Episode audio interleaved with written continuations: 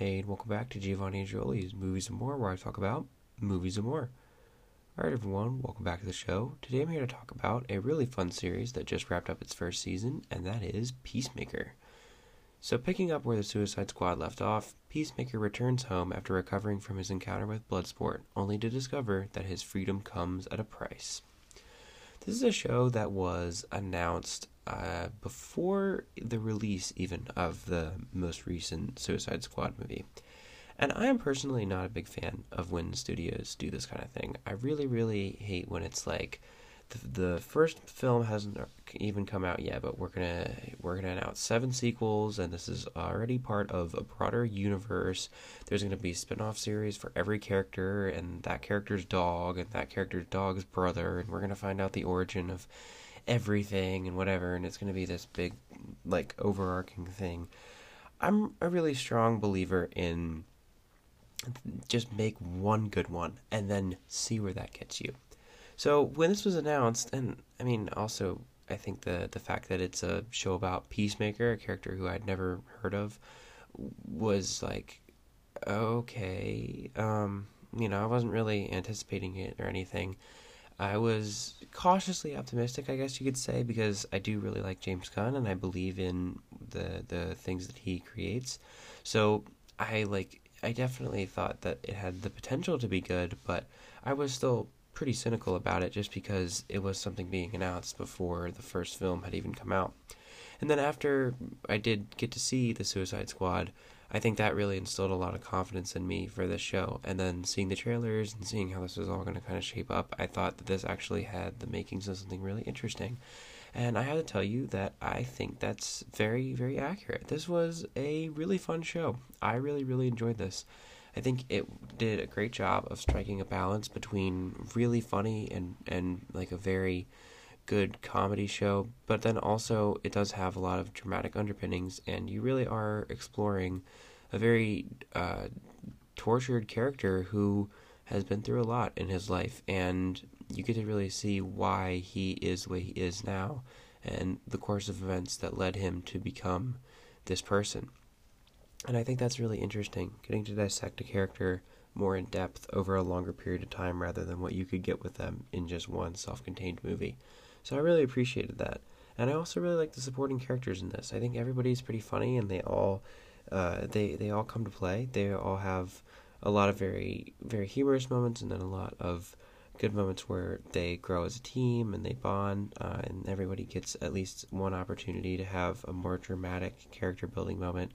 And I think that all that worked really, really well. In particular, one of my favorites was Vigilante, who is in the comics a much more serious character than he is here, but I really appreciated that he gets t- kind of turned into a lovable psychopathic goofball. Like, I think that was just a really great idea. And the the choice to make him just kind of a complete idiot, but also very skilled idiot, and also definitely a crazy person. I think that that all came together and made him one of the most hilarious, enjoyable parts of the show.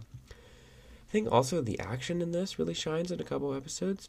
I think that that was something that surprised me because not that I expected it to be bad or anything, but I think the the choreography and more importantly, the way that it's shot was very, very impressive to me, and it was not something that I was expecting. I think that it was really cool in definitely some of the later episodes, in particular the finale, when you get some of the really creative camera movements and really, really cool editing, and just like the way the fights flow is very unique. And there's definitely a lot of shots in them where I'm like, oh wow, I haven't seen that uh, before and that's really cool because a lot of times and even in big action franchises like DC or Marvel, you know, the this the fights are kind of lackluster. They don't always actually come together very well and they can be kind of a a slog to watch, but these were definitely not. They're bright and colorful in a lot of cases. They're very creative. The camera movements are very specific to to uh, like the moves and, and sort of like the combo attacks and all the really cool shit that the characters are doing and it's just a blast to watch and uh, there's also a lot of really cool stuff done with the universe in this and in particular uh, a lot of the action comes from the main characters fighting the butterflies, and I think that that ties into a, a larger aspect of the show that I really enjoyed, and that was that we have just dipped fully into craziness. Like the Marvel universe sort of built up slowly over time into getting to the point where we're at now where we're getting a lot more crazy ideas and and and just like all this weird stuff is just you know a normal everyday life in that universe. But for DC we sort of just jump in the deep end. I mean this is like a very very weird show.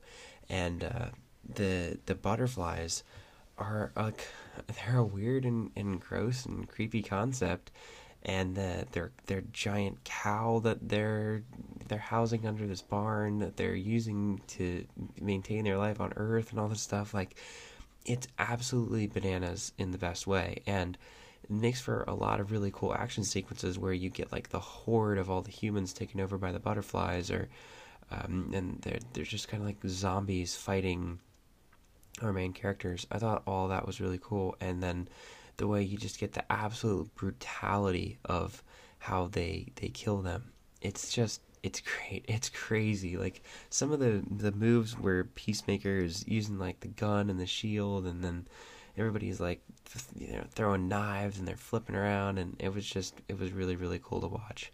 Uh, all, all the fights with Judo Master were also very cool, and uh, I appreciated the choreography in those because it's just like this guy who's so tiny and like is theoretically completely overpowered by anyone like, bigger than him, but he totally can kick their asses. Like it does not matter that he's like half their size. He is a total badass, and I thought that was really cool.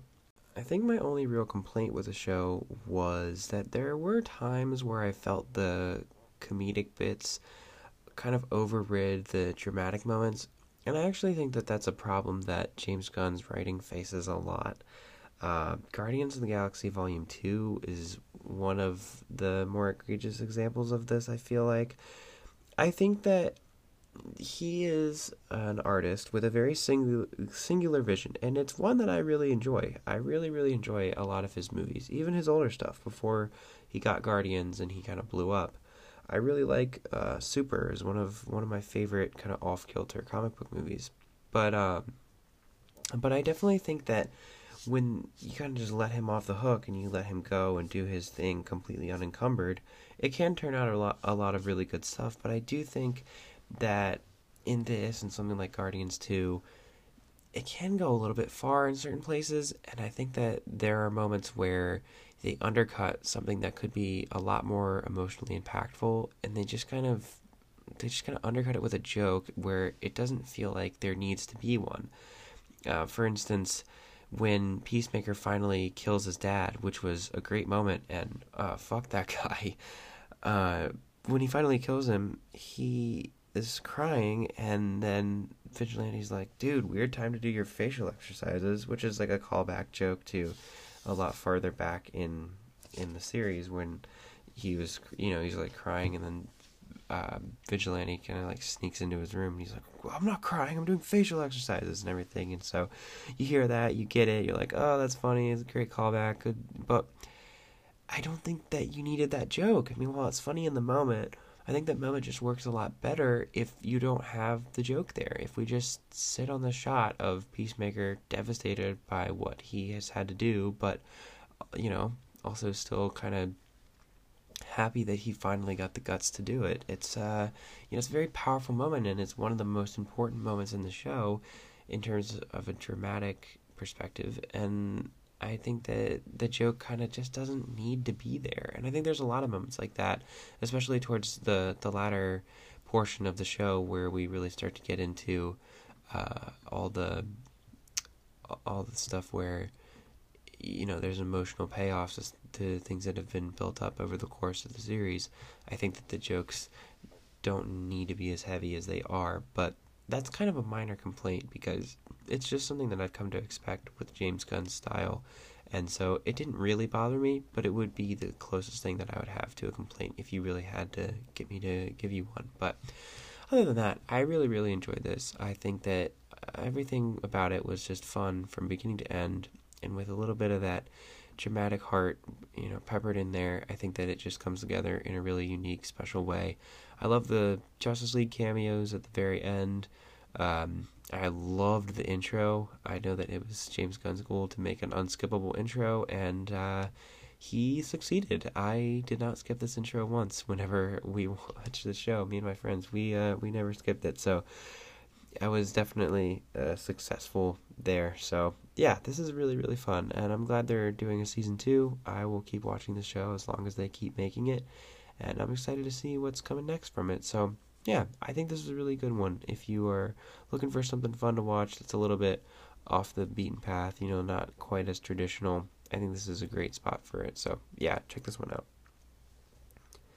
All right, before I get out of here, I want to say that I'm grateful for a really good district meet. Uh, I just got back from it about two hours ago. Um, it was, it was, uh, it was a, it was a lot of fun. Uh, honestly, it was, it was a meet that was kind of intimidating. You know, districts are it's the qualifier for states, so there's uh, more riding on it than any meet that I've competed in so far this season. And the last time I competed in districts was two years ago, and I missed going to states by like 0.6 or 0.4, something like that. It was a very, very, very, very small gap between me and the kid who took third place and ended up going.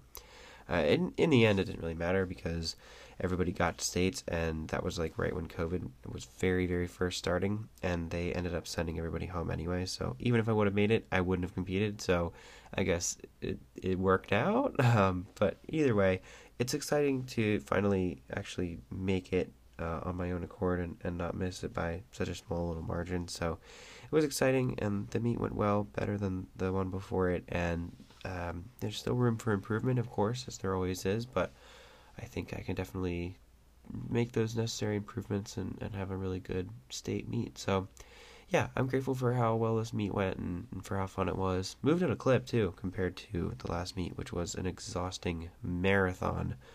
We were at the pool for six hours. That was brutal. This one was a lot shorter, thankfully. So, yeah, that was nice as well. And so I'm just grateful for how that all shook out. All right, you know the drill. Rate, review, subscribe, or your podcast. Five stars is super helpful. After that, you can go ahead and tell a friend about the show if you think they would enjoy it. Word of mouth is one of the best ways to spread the word about the podcast. So thank you if you've done all that, and thank you in advance if you're going to. But in the meantime, thank you as always for listening. That's the most important thing you do for me. And yeah, until next time, peace out.